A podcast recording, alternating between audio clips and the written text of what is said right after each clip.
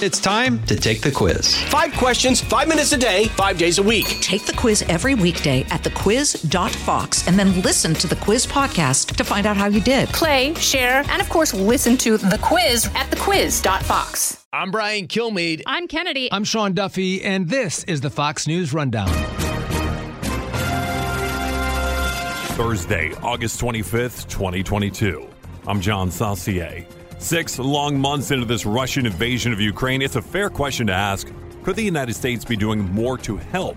Maybe this isn't a question of sending help, but more changing policies. We have these massive pots of money that are being deployed by USAID, by the State Department, for, for heaven knows what.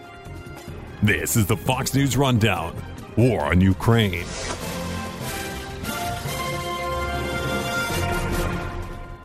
This is Jimmy Failla, inviting you to join me for Fox Across America, where we'll discuss every single one of the Democrats' dumb ideas. Just kidding. It's only a three hour show. Listen live at noon Eastern or get the podcast at foxacrossamerica.com.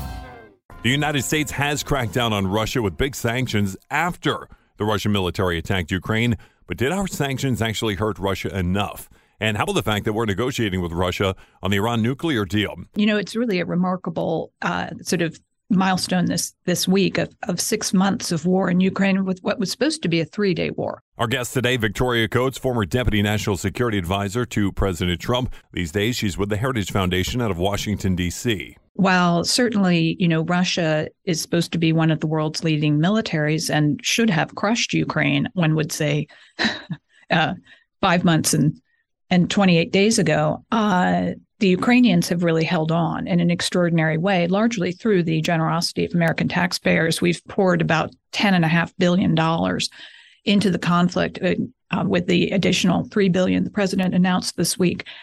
But my main concern is actually not so much the Ukrainians who are fighting very bravely, but a lack of a strategy on the part of the administration to actually bring this war to a conclusion.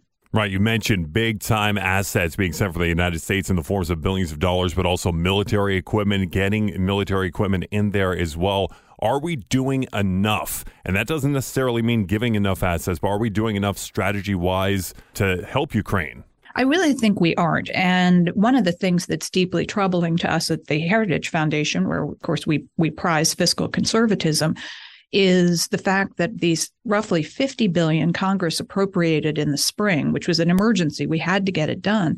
Only 6 billion of that, John, was for direct military aid. So we have these massive pots of money that are being deployed by USAID, by the State Department, uh, for for heaven knows what kind of social programs in Ukraine, which I really think detracts from the main mission, which has to be to end this war on conditions that are favorable to Kiev and Washington.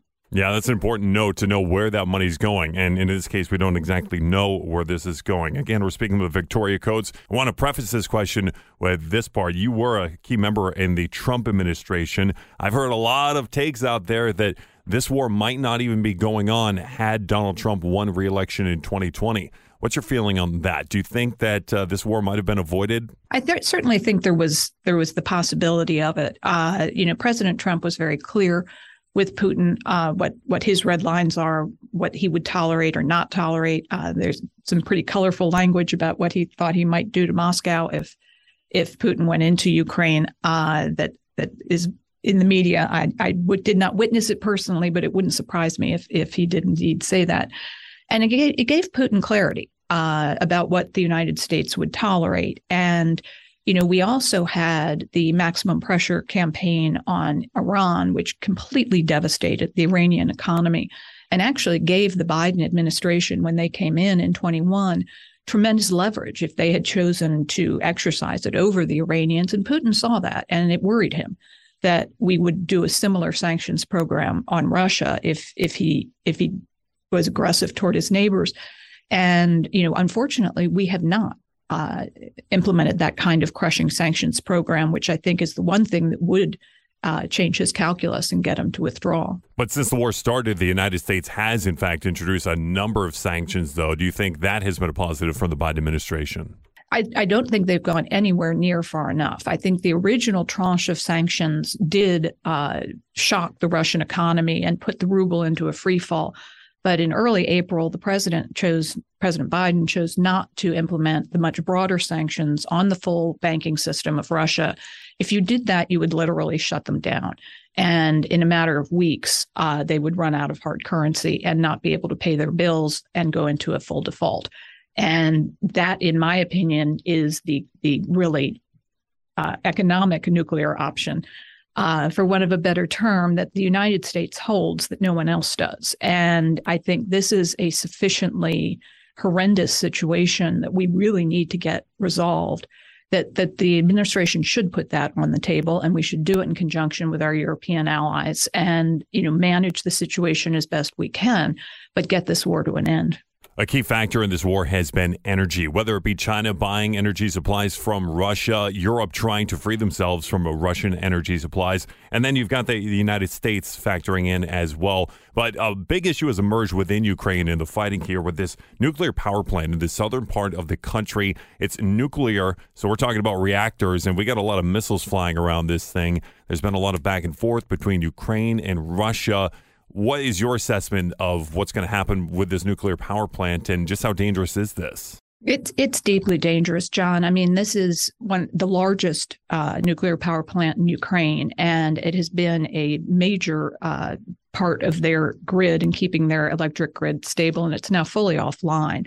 And as you say, there's all sorts of fighting going on around it, and you know these are very fragile, potentially dangerous uh, plants. And I think basically what Russia, what Putin is doing is practicing nuclear terrorism in a way. He's trying to frighten the uh, Ukrainians into submission uh, by threatening the plant. And what's really quite ironic about it is, meanwhile, in Vienna, Russian and American diplomats are collaborating on a nuclear deal for Iran, which is crazy because the Russians have just demonstrated in Ukraine that they do not take nuclear uh, security seriously and that they are willing to use it as a tool of coercion. And so I would be very, very cautious about putting any kind of guarantee for an Iranian nuclear deal into their hands. Our guest today, Victoria Coates, former Deputy National Security Advisor to President Trump. She's with the Heritage Foundation now, and she believes that American policy is leading to this war possibly being worse than it has to be, and doesn't like where the Iran nuclear deal looks like it's heading. We'll have more coming up next. We just talked about that nuclear power plant. I want to talk about nuclear weapons and the United States not wanting Iran to get a hold of them. Of course, we all know former President Trump took the U.S. out of that Iran nuclear deal. Now, current President Biden and his administration is trying to negotiate possibly a new deal along with other powers at B. There's been kind of uh, forward and backwards momentum when it comes to this deal, Victoria. For a little while, it looked like it wouldn't get done. Now it looks like something is happening with Iran. And a big factor in this is the inspections of Iran and their possible nuclear ambitions. Can we talk about how you assess this deal that's being negotiated with the Biden administration and if Iran will actually live up to their half of it? I would be extremely skeptical of any attempt to uh, verify Iranian compliance with with the New Deal. They've cheated on every single deal uh, they've had in the past. They are in violation of the Non-Proliferation Treaty, which they signed. Uh, they they are a bad actor in the nuclear space, and they spend a lot of time talking about their desire to annihilate the United States and to annihilate Israel, and to attack their their Arab neighbors. And so, I mean, I think they definitely are have nuclear ambitions. They're also working very hard on on a missile program to deliver the weapons, and it's simply a case of when they decide they want one. And you know the the problem with the, this nuclear deal is is if it does anything at all, it might curb their domestic ability to produce a weapon. It does nothing to prevent them from buying a weapon on the black market. Uh, and so the idea that this is somehow going to prevent them from going nuclear if they make the decision to take that step is delusional. Right. And might that black market be from, I don't know, North Korea, maybe even Russia? Who knows, right? You said Russia's involved in the talks there in Vienna. So I guess anything could happen. Let's continue the conversation about Iran. I remember that when Trump pulled the U.S. out of it, a big sticking point, a big part of that was because in the original deal, that Iran wasn't forced to give up their financing to terror groups around the world, talking about things like the Houthi rebels fighting in Yemen. And they, Iran's got money in places that people don't even realize. Might that be a part of this new deal, do you think? Or Is that something the United States is missing by stopping Iran from financing terrorism around the world? Unfortunately, I think it's very much not part of what's going to come out of Vienna. And if you look at the expenditures of the Iranian government in the period after the original plan, uh, deal was implemented in 2015 and they got all the pallets of cash, uh, all the sanctions relief, all of that money went into the military, went into the IRGC, uh, which the Trump administration placed on the foreign terrorist uh, organization list for excellent reasons that we can get into. Uh, but but the problem is is they didn't invest any of that money. John Kerry told us that they were going to you know in, invest in curing cancer and all of these wonderful things. None of that came to pass. But what you got was money pouring into Yemen to fuel that civil war, mon- more money pouring into Syria, into Lebanon, into Gaza to uh, to support Hezbollah and Hamas and fuel attacks on Israel. And then you see the IRGC running around trying to bomb a political rally in uh, in Paris in 2018. I mean, they are just sowing mayhem based on the windfall they got from the 2015 deal. They will do the same thing with this deal. They are not going to invest this in the infrastructure improvements the Iranian people desperately need. They are simply going to use it for further aggression and violence. Some great insight in some extremely serious issues. Victoria Coates, we appreciate your time and thank you for joining us here on the Fox News Rundown War on Ukraine podcast. Absolutely. Thank you, John. You've been listening to the Fox News Rundown. Rundown. Stay up to date by subscribing to this podcast at foxnewspodcasts.com. And for up to the minute news, go to foxnews.com.